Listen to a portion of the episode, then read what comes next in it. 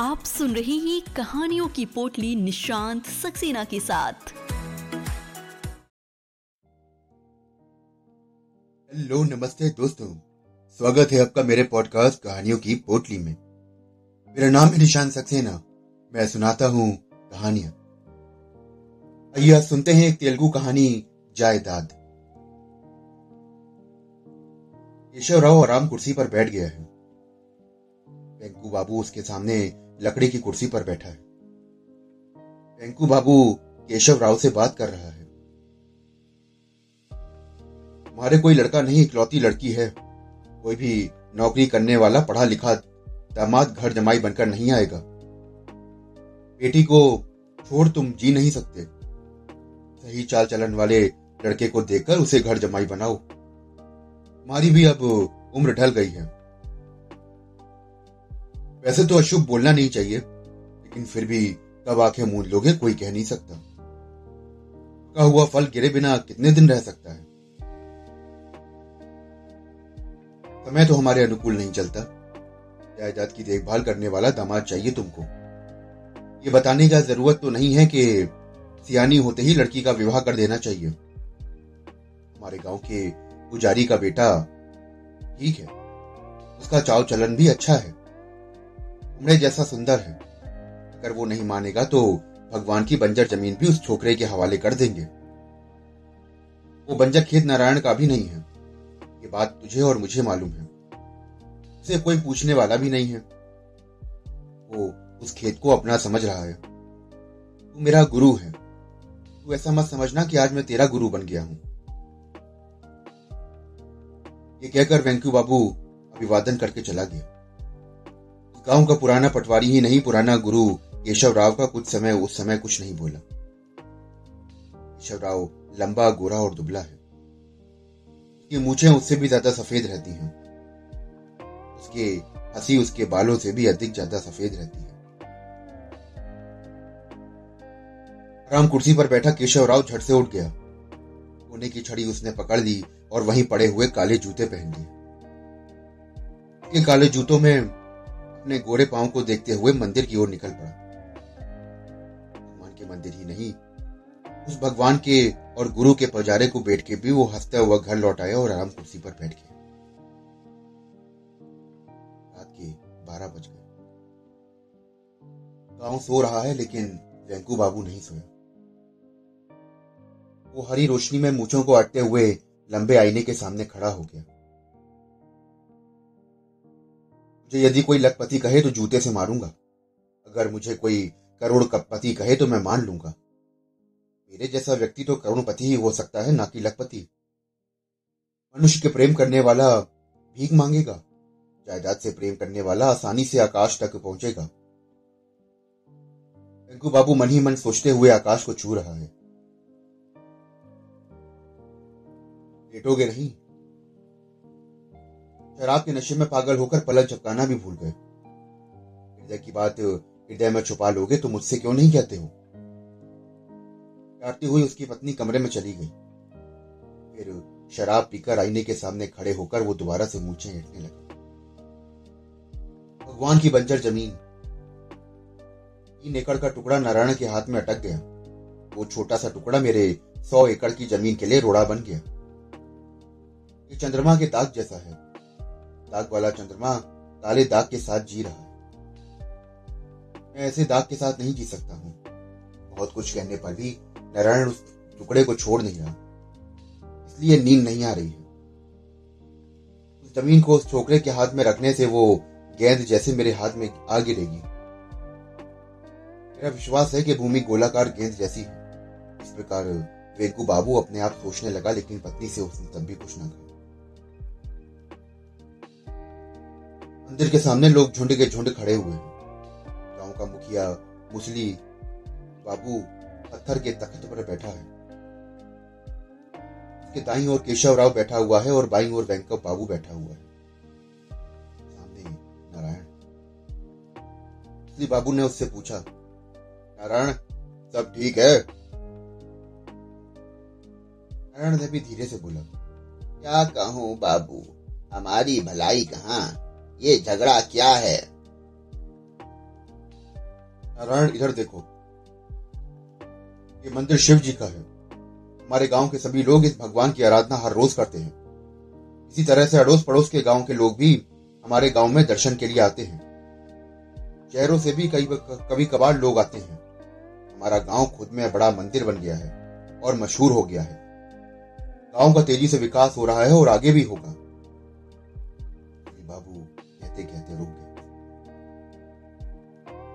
आपने जो कहा वो सही है? मैंने क्या इसे कभी टाला है? नारायण ने भी धीरे से ये वाक्य पूरा किया। बाबू ने फिर से कहना शुरू किया।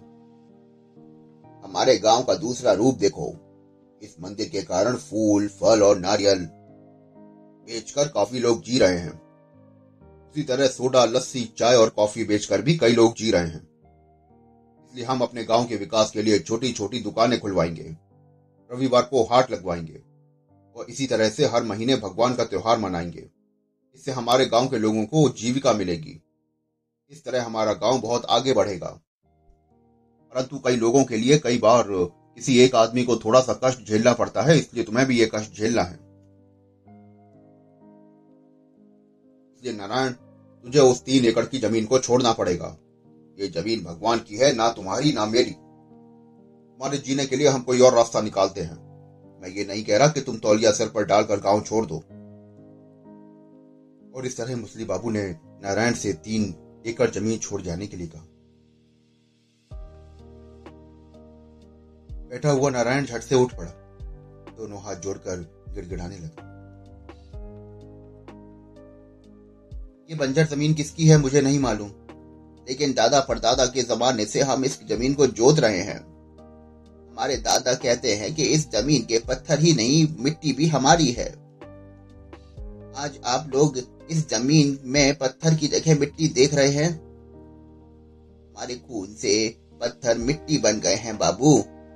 ये ज़मीन हमारी माँ है। ये ज़मीन हमारी ज़िंदगी है। हम इसको छोड़कर कहीं नहीं जा सकते हैं। और हम इसे छोड़ेंगे भी नहीं। हर कोई जानता है। झगड़े का फिर फैसला नहीं हुआ। कहानी पूरी नहीं। लेकिन सुना है कि शायद केशव राव बेटी के लिए कोई वर ढूंढ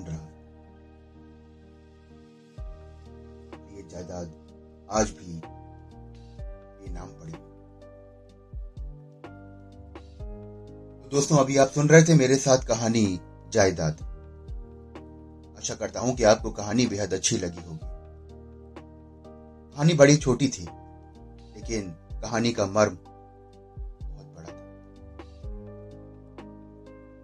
अगर आपको कहानियाँ सुनने का शौक है और आप ऐसी और भी कहानियाँ सुनना चाहते हैं तो मेरे साथ जुड़े रहिए। चैनल को फॉलो करिए। मैं फिर मिलता हूँ आपसे एक और कहानी के साथ। धन्यवाद।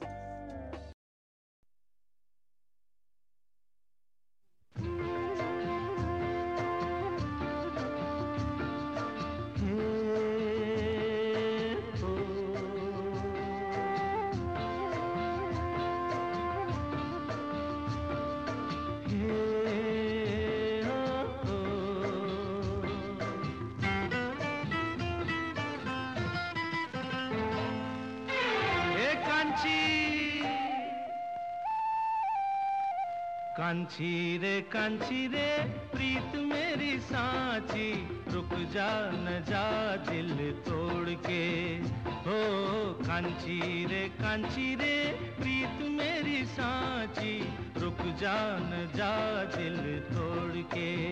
हो,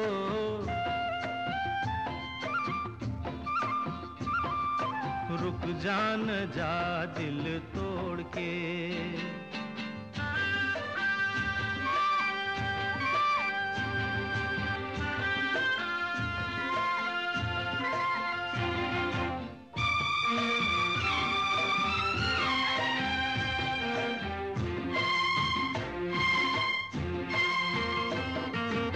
तेरे हाथों में है मेरी डोरी जैसे। कच्चे धागे से मैं बंधा आया ऐसे। हो तेरे हाथों में है मेरी डोरी जैसे। कच्चे धागे से मैं बंधा आया ऐसे। मुश्किल है जीना, दे दे ओ हसीना। मुश्किल है जीना, दे दे ओ हसीना। वापस मेरा दिल मोड़ के, ए ए, कांची रे कांची रे, प्रीत मेरी सांची, रुक जान जा दिल